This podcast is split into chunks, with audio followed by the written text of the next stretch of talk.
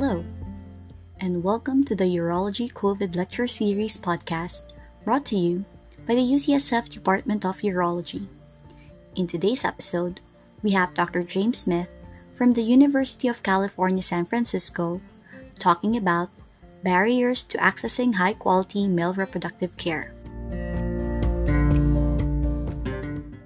Thank you so much to Dr. Hampson and the rest of the COVID lecture series for giving me this opportunity to speak today. My, my name is Dr. James Smith. I am uh, Director of Male Reproductive Health at University of California, San Francisco. And for this session, we're going to talk about barriers to accessing high quality male reproductive health care. So disclosure, I am on the advisory board for Fellow Health. So infertility is defined uh, as a disease of the reproductive system, and it, it's it's specifically it's it's defined as the failure to achieve a clinical pregnancy after 12 months or more of regular unprotected intercourse. Again, this is it's a disease uh, defined by inability to conceive after 12 months of unprotected intercourse. So in the United States, one in eight couples struggle to conceive.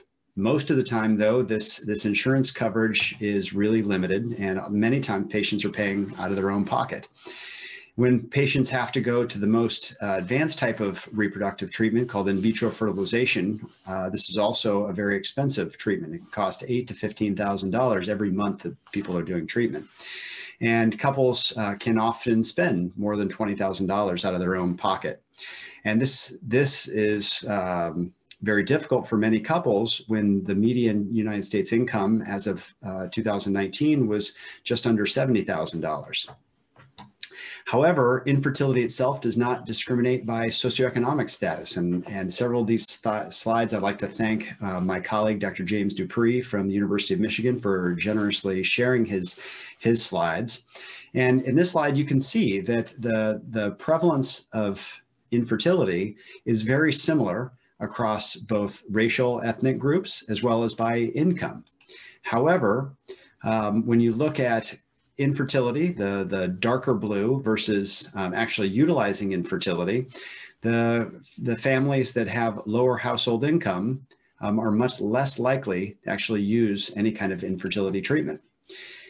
Similarly, when you look by race and ethnicity, Asian couples and, and white couples are much more likely to utilize fertility care. And when you look at insurance status, those with insurance status have, have insurance coverage for fertility are more likely to utilize care. In, in a survey that uh, we performed in a, in a diary uh, that, that men kept um, about their reproductive care, 64% um, of men spent more than 50 couples spent more than $15,000 out of their own pocket. 16% more spent more than $50,000 out of their own pocket. And nearly half of couples had their treatment options limited by cost. And these, these couples, college educated, high income couples have more access. And we'll dive into more of these details a little bit later in our talk today. Male fertility is a huge deal for couples. Um, it's, it, it's a huge psychological burden for couples, for, for men.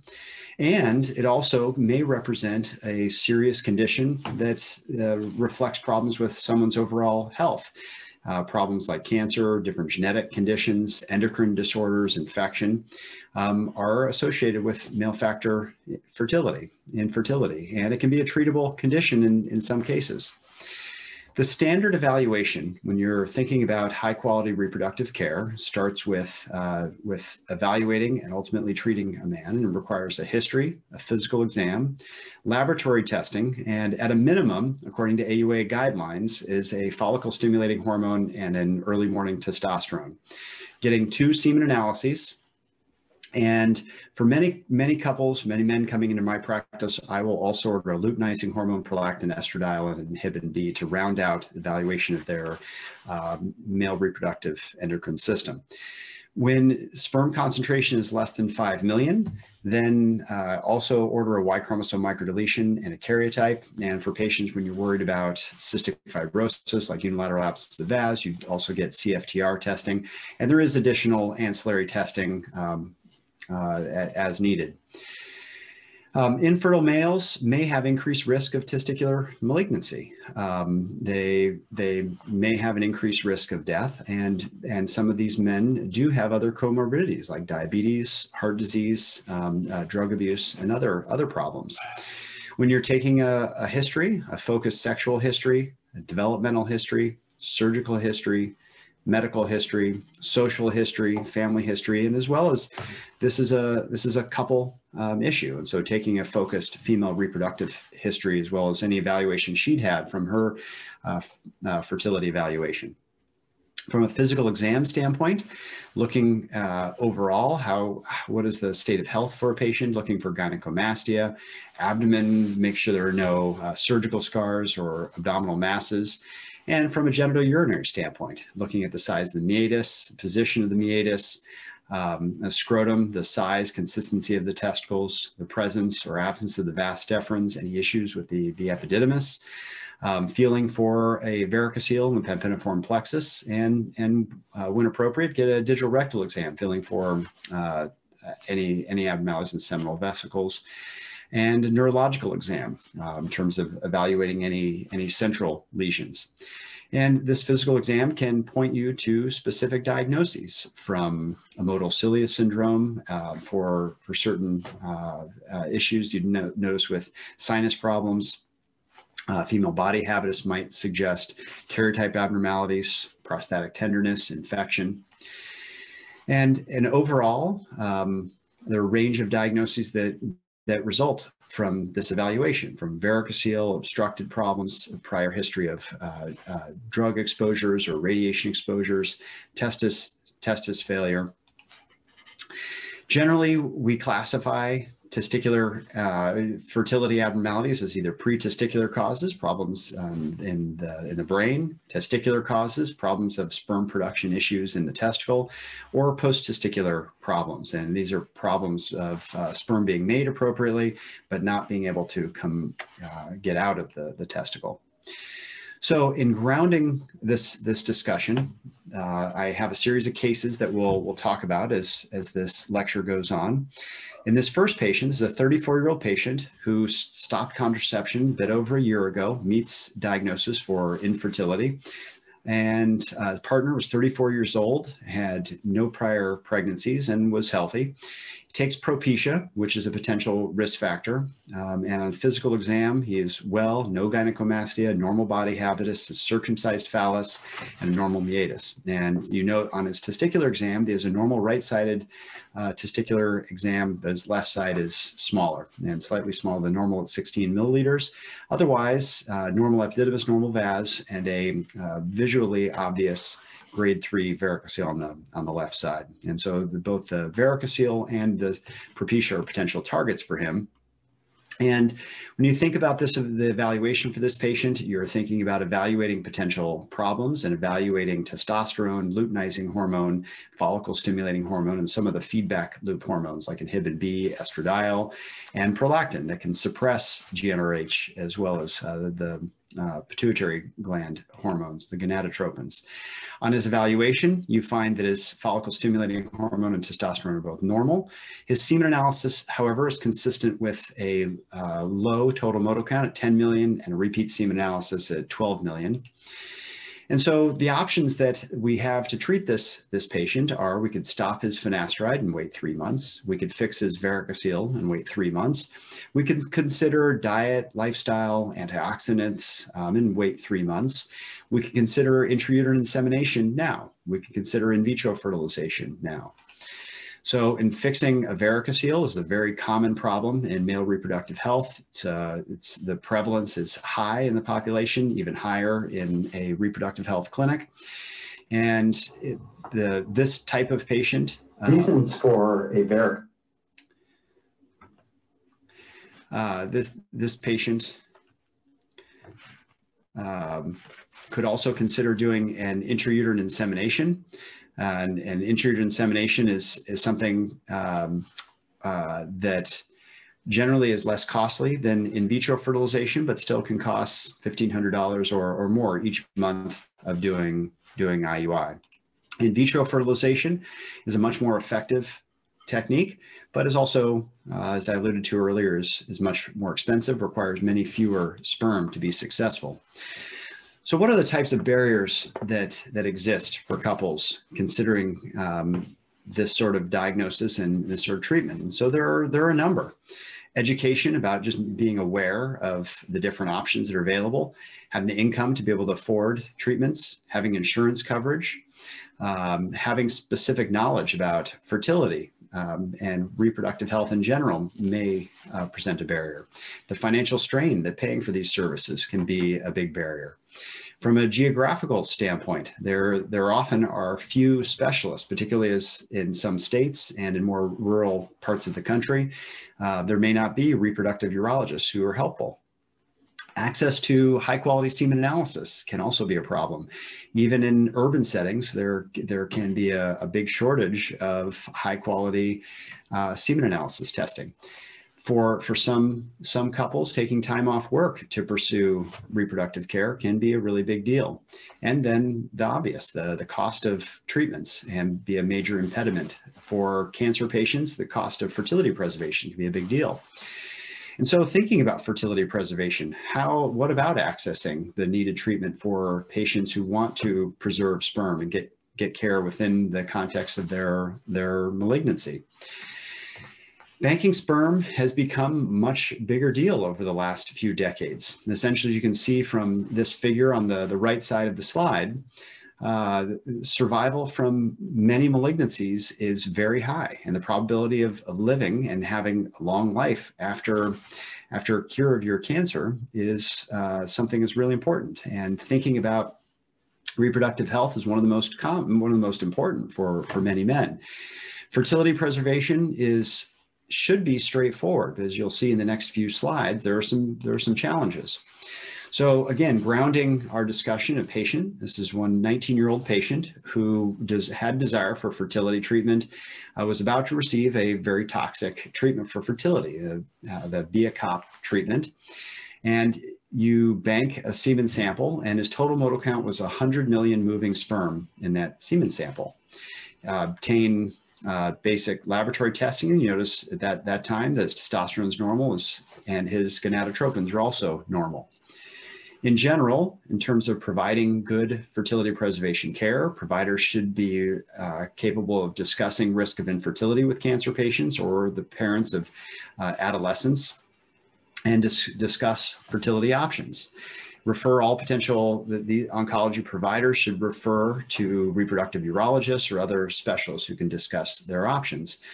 Um, th these options are not uniformly available. And as you'll see, as we talk through the logistics, it can be really difficult. So at UCSF, we have access to many resources, but even with that, it's really a cumbersome process. So for inpatients, requires calling a urology consult, ordering required FDA labs you can see in this slide.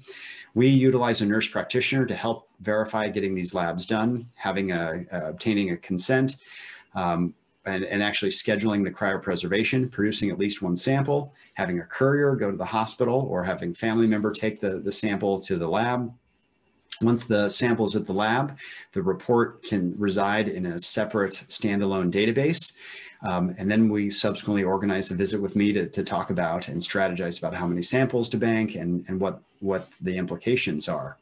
As an outpatient, it's similar. A referral comes through the urology department. We uh, utilize our nurse practitioner to help with labs, consent forms, produce a sample at the reproductive health, again, as an outpatient, and then a, a telemedicine visit uh, to, to strategize about, about options.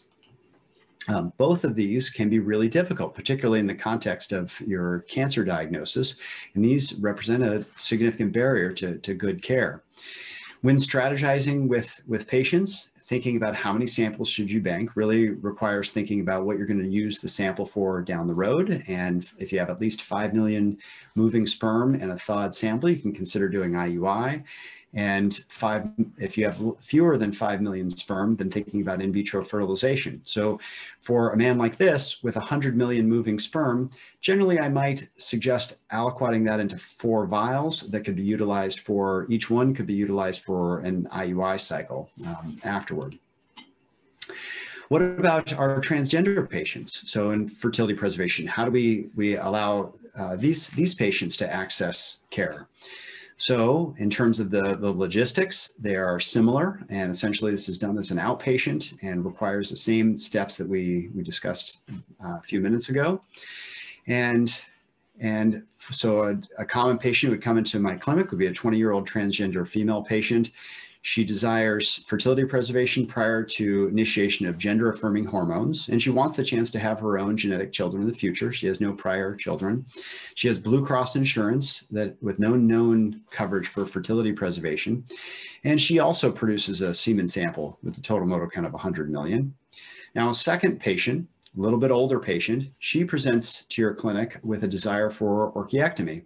She's healthy, has two letters from clinician, social worker who say, okay, she's she's uh, ready to move on for the, for um, an orchiectomy. She's been on spironolactone and estradiol for the past five years, and she also wants the chance to have her own genetic children. She never banked sperm before, and she has Medicaid insurance. Her semen sample has 100,000 sperm, a few of which are motile, and you discussed the possibility of potentially using testicular sperm at, at, um, at the time of orchiectomy versus other options. Now, important part of the consultation here is, is and is discussing with, with patients that you need a sperm, you need egg, and you need a uterus. And it, it can be complicated in terms of the potential uh, uses of this, this sperm. So for patients who are single, uh, they'll require a donor egg and a gestational carrier. For uh, uh, partners who, for patients with a partner that is a cisgender female, the potentially timing sex with ovulation, intrauterine insemination, in vitro fertilization, or IVF are possible. For patients whose partner is a transgender male, um, uh, you also have the, the same four options. For a cisgender male patient, really have to inform patients that they would need to do in vitro fertilization. They need to have an egg donor and also a surrogate. And again, for a patient who, whose partner is transgender female, that is the same uh, option would be required. And this is uh, important as far as the counseling is concerned, because for patients needing to do in vitro fertilization, you, you may not need to bank as, as many semen samples. We found um, in a study from now a couple of years ago that for patients who are on spironolactone and estradiol, it is still possible to find sperm. And the motility is, often lower. The total motile count in samples were often much lower. The number of vials one could freeze was, was lower, but it is still possible to, to freeze sperm. And that is an additional option you could, you could counsel your patients. And in thinking about this same slide for our first patient, again, on one ejaculate, it could probably be frozen into four vials. And you discuss how many times would you want to try IUI? Um, and what what would be appropriate for their their family plans. For the second patient who had 100,000 sperm, I might also consider something like four vials to aliquot their sample. Um, but we'd be thinking about in vitro fertilization. So this would be at least four months of fresh IVF cycles and probably other frozen cycles from that. So how many, how many samples would the, the patient want to bank? So what are some of the barriers to fertility preservation? Well, as, as, I've said, the logistics is really difficult in many patients. The timing is tricky. Sometimes the banking itself is, is quite expensive and runs each sample in the hundreds of dollars and patients can pay sometimes thousands or multiple thousands of dollars based on their location. Um, for some patients, the infrastructure for preserving is just not available. Getting these infectious disease labs can be quite difficult. Consulting with a doctor is not always readily available. For some cancer patients, some people just feel that they wouldn't need it. Um, if the risk of the from the chemotherapy is perceived to be low, they may decide not to bank sperm. And for some oncologists or surgeons, just may not may not know about it. Um, that knowledge gap is getting smaller over time, but that still exists. Many patients do experience significant regret if if they don't bank, and so offering them this and, and developing systems is is important. Well, so let's dive into the details a little bit about some of these some of these barriers. So, what about geography? So uh, a few years ago, uh, we wrote a paper where we analyzed the prevalence of male fertility, um, infertility across the country. And I show this slide as a way of showing these white spots through the country, throughout the country, are essentially places where there is no um, advanced reproductive technology available. And you can see that all throughout the country, there are wide swaths of the United States that, that lack access to reproductive, advanced reproductive health uh, therapy.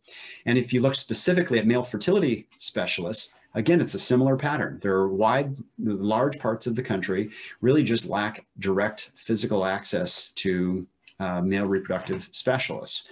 And to some, some extent, this corresponds with mandated insurance coverage, but, but not always. And most, most specialists are found in urban settings that goes along with, uh, with IVF centers, and they, they, often, they often go hand in hand.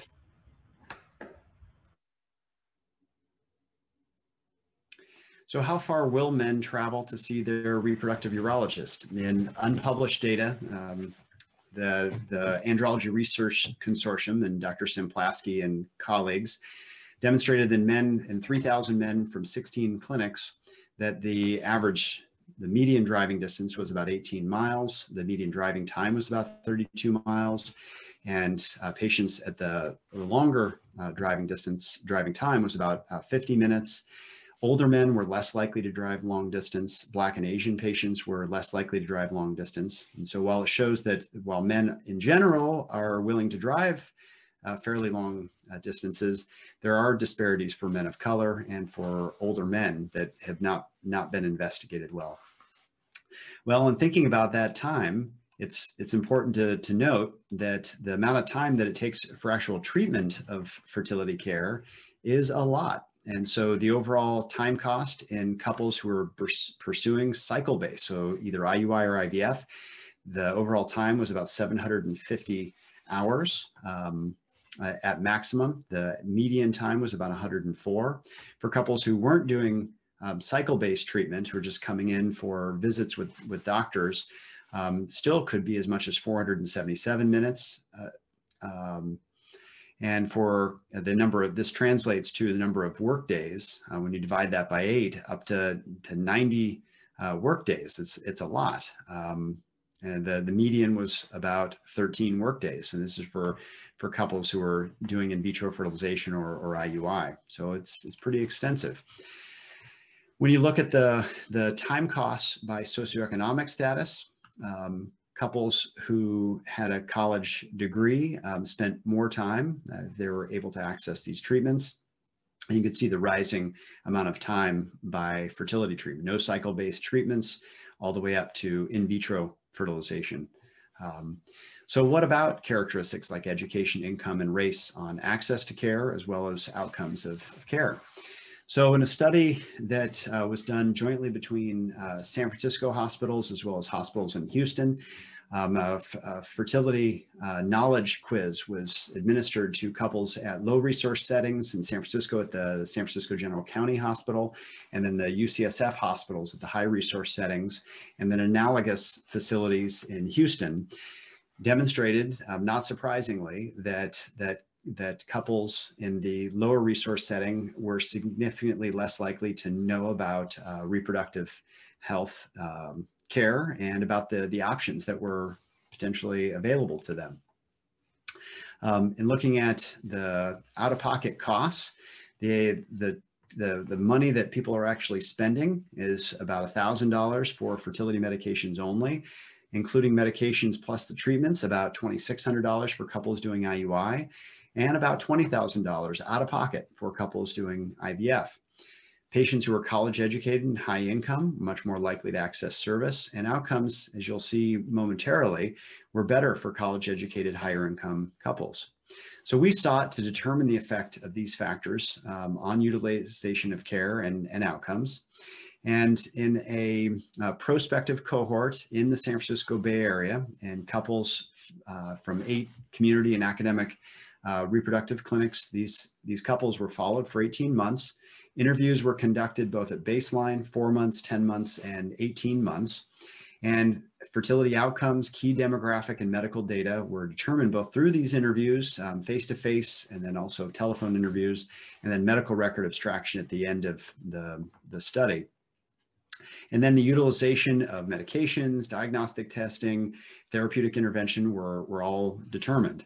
Standard charges were assigned to each item to develop um, estimated costs. And then uh, linear regression was utilized to model these relationships between race, socioeconomic status, and costs of care. Logistic regression was utilized to look at fertility outcomes, specifically pregnancy. So there were 375 couples who were followed for 18 months. The mean age of women in the cohort was about 35. The vast majority were married, majority as well were Caucasian, 80% had a college degree. And in this couple, uh, about, uh, excuse me, in this population, about 28% had had no treatment. 2% uh, only chose uh, medications only, 25% IUI, 19% did some intrauterine insemination followed by IVF, and 26% only did in vitro fertilization. Overall, 50% uh, spent less than 10,000, 18% between 10 and 20,000, 14% between 20 and 30,000, and 60% more than $30,000. And uh, just looking broadly, um, the people who chose any fertility treatments were spending about $20,000 of their own pocket compared to $800 uh, they were not choosing uh, fertility treatment. And looking more specifically at white race, um, white couples spent more more money, about uh, three thousand dollars more. College educated couples spent about six thousand dollars more. And as income rose, specifically uh, more than $100,000, that the amount of money that couples were spending went up substantially also. And looking at pregnancy data, and you can see that the couples who were choosing um, to do fertility treatments were much more likely to conceive and not surprisingly fertility treatments work. So what about um, uh, how do the how does race education income play a role here? So the the odds of achieving a pregnancy were higher for white couples though it didn't quite meet statistical significance. College educated couples um, were interestingly enough um, fairly similar in terms of their their outcomes and uh, income also was associated with um, uh, likelihood of, of pregnancy. And in looking at all these relationships in a multivariable model, um, you can you can see again that even adjusting for many other factors, that uh, college age couples, excuse me, college educated couples were more likely to, to spend more, more money and couples who had higher household incomes were also more likely to spend more money. And in looking at outcomes, um, couples who were college educated had a, a, higher odds of achieving a pregnancy, though, though again, this didn't quite achieve statistical significance. And couples with a household income um, more than $200,000 were more likely to achieve a pregnancy, even after holding all other factors constant in, in the model. So again, uh, even in uh, looking at these, these models, uh, or in looking at these models, um, uh, I think this these slides get a little bit little bit busy here. Essentially, couples who utilized more more treatment were getting pregnant more more often. Um, so in general, college educated and higher income couples um, utilized $6,000 more resources than non-college educated uh, uh, uh, graduates uh, with lower incomes. Couples who chose to undergo fertility treatments were almost four times more likely to achieve a pregnancy or have a child.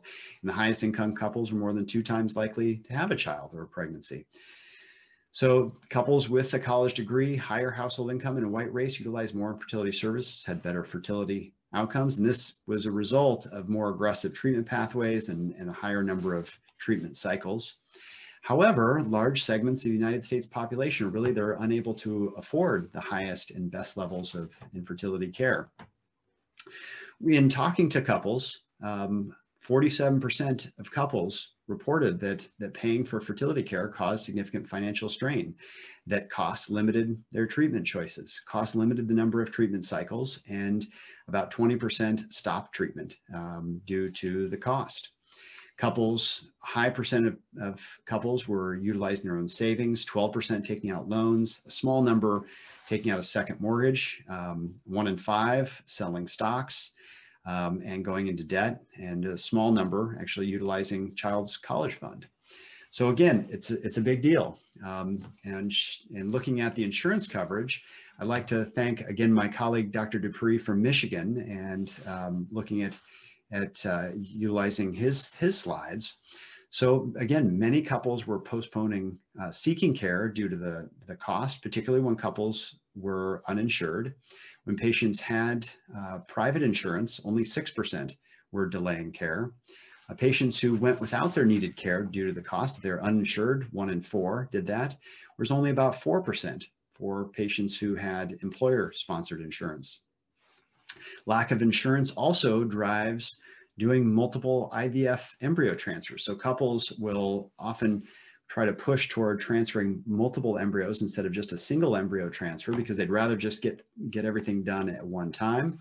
Um, because from a patient's perspective, they have to pay for that IVF in that one month.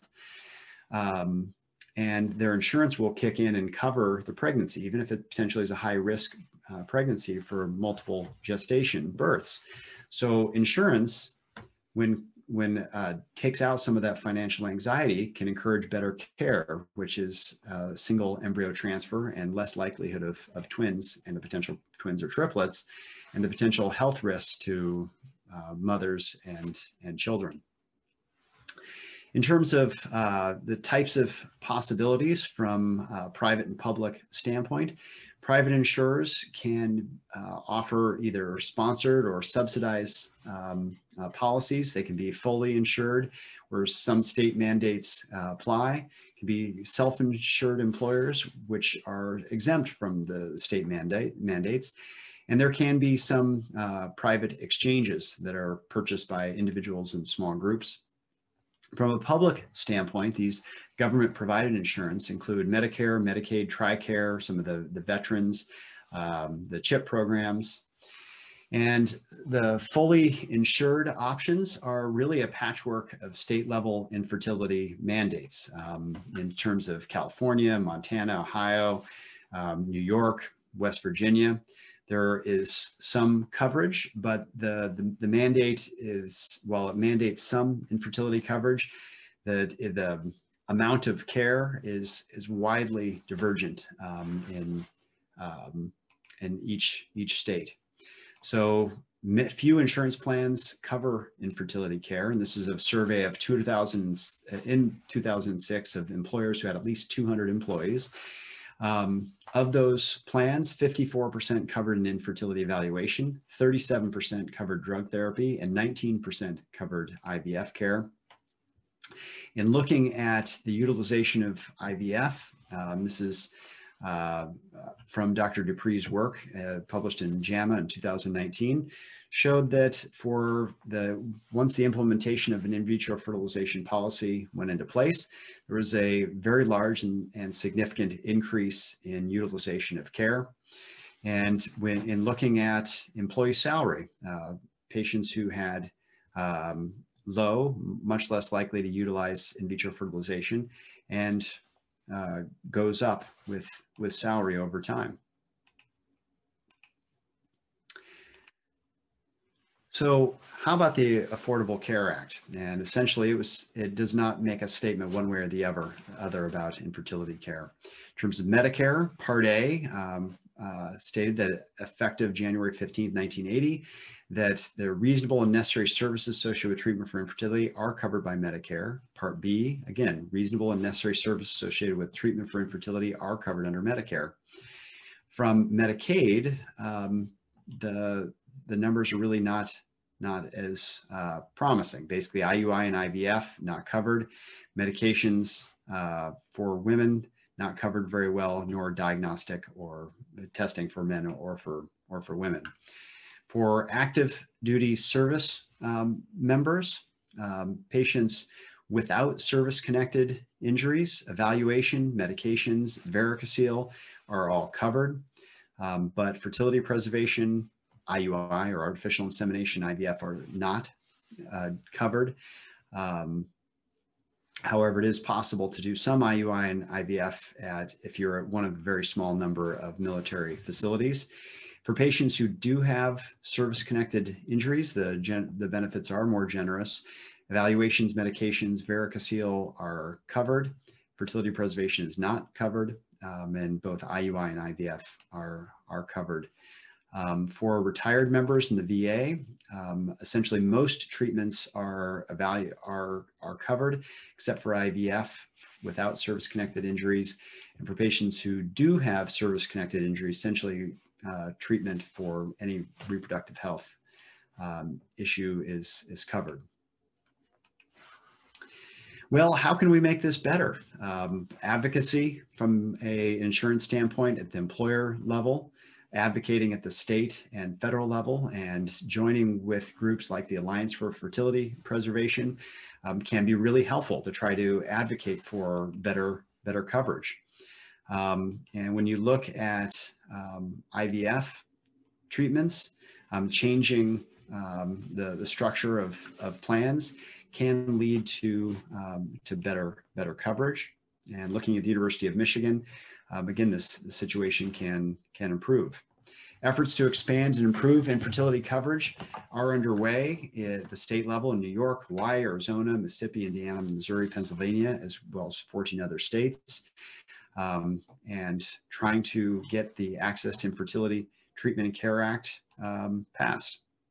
So again, talk to your employer, you know, advocate in your state and support American Urology Association, uh, as well as American Society of Reproductive Medicine and Resolves advocacy efforts. So, um,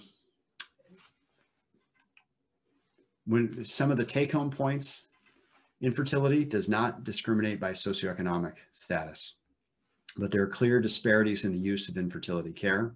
Insurance coverage for infertility is one important intervention. And how can you improve disparities in the use of infertility care? So some of the other problems are and barriers, getting a semen analysis done. There are limited hours uh, for reliable CLIA uh, testing. Um, the time spent pursuing fertility care is, is really pretty significant and developing easily accessible, accurate lists of reproductive urology providers who perform telemedicine can may potentially break down barriers for, for patients.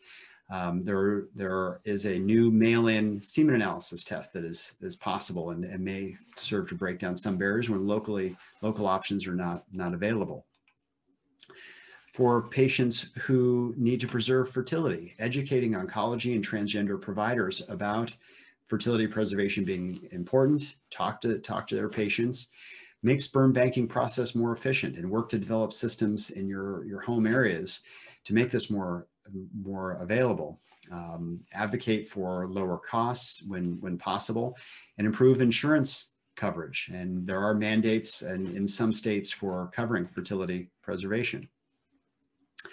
From a geographical standpoint, there are, there are significant barriers. Um, it's difficult to train more providers. It's a very long process. Um, reproductive urologists often need to be close to in vitro fertilization centers. Um, and so this, this can be tricky. Telemedicine may, again, serve to break down some of these geographical barriers. The financial barriers are quite uh, imposing and insurance coverage is, is something that will be necessary to help break down some of these barriers. From an ed educational um, standpoint, can there be targeted training about fertility options and reproductive health in communities, particularly in, in low, low resource settings? Um, and along the same lines, um, identifying uh, cultural barriers or religious barriers um, and providing education to, uh, to communities. Uh, utilizing interpreters for telemedicine. So thank you very much again for giving me the opportunity to speak at this this uh, COVID lecture series tonight. Um, and I am I'm happy to, to take questions um, at uh, by email and and through the organizers of the uh, COVID lecture series. Thank you for listening. We'll talk to you soon. Learn more by visiting our website urologycovid.ucsf.edu.